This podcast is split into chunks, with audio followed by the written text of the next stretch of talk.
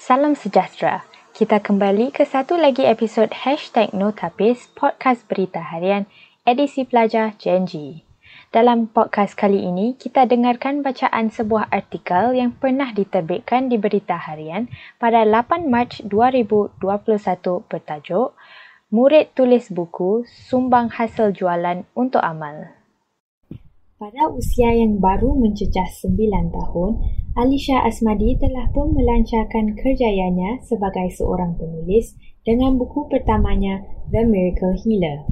Walaupun beliau tidak pernah terfikir menulis bukunya sendiri setelah mengikuti program di Artistic Strategies Academy, Alisha melahirkan rasa gembira dapat menghasilkan buku itu. Mengambil peluang menyumbang kembali kepada masyarakat, pelajar sekolah rendah perempuan Raffles itu berkata hasil penjualan buku tersebut akan didermakan kepada badan amal pilihannya Yayasan Make-A-Wish. The Miracle Healer menceritakan dua wanita, Crystal yang mempunyai keupayaan menyembuhkan manusia dan haiwan dengan biola dan suaranya, dan Alena yang cemburu dengan kelebihan Crystal sehingga dia sanggup mencuri biola itu agar dapat memiliki keupayaan tersebut dihubungi melalui panggilan video, Alicia berkata beliau mendapatkan ilham menulis buku itu daripada persekitarannya dan banyak membaca.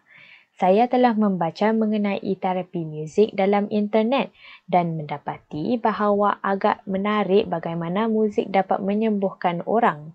Oleh kerana saya berminat bermain biola, saya memilih mencipta watak yang turut gemar bermain biola dan menggunakan keupayaannya untuk menyembuhkan mereka yang kurang sihat katanya.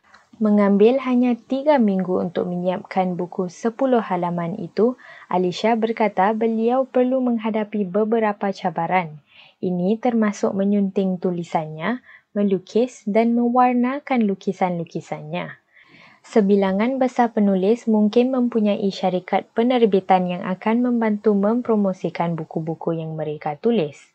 Namun, Alicia melakukannya sendiri melalui platform video sosial yang berbeza seperti Facebook dan Instagram. Selain menjual bukunya, beliau turut menyumbang sebanyak 100 ceritanya kepada hospital wanita dan kanak-kanak KK untuk kanak-kanak yang menghidap penyakit kronik.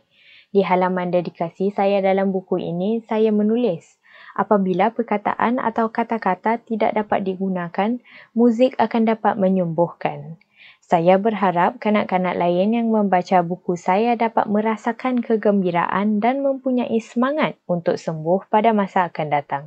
Ujar Alicia dengan penuh harapan.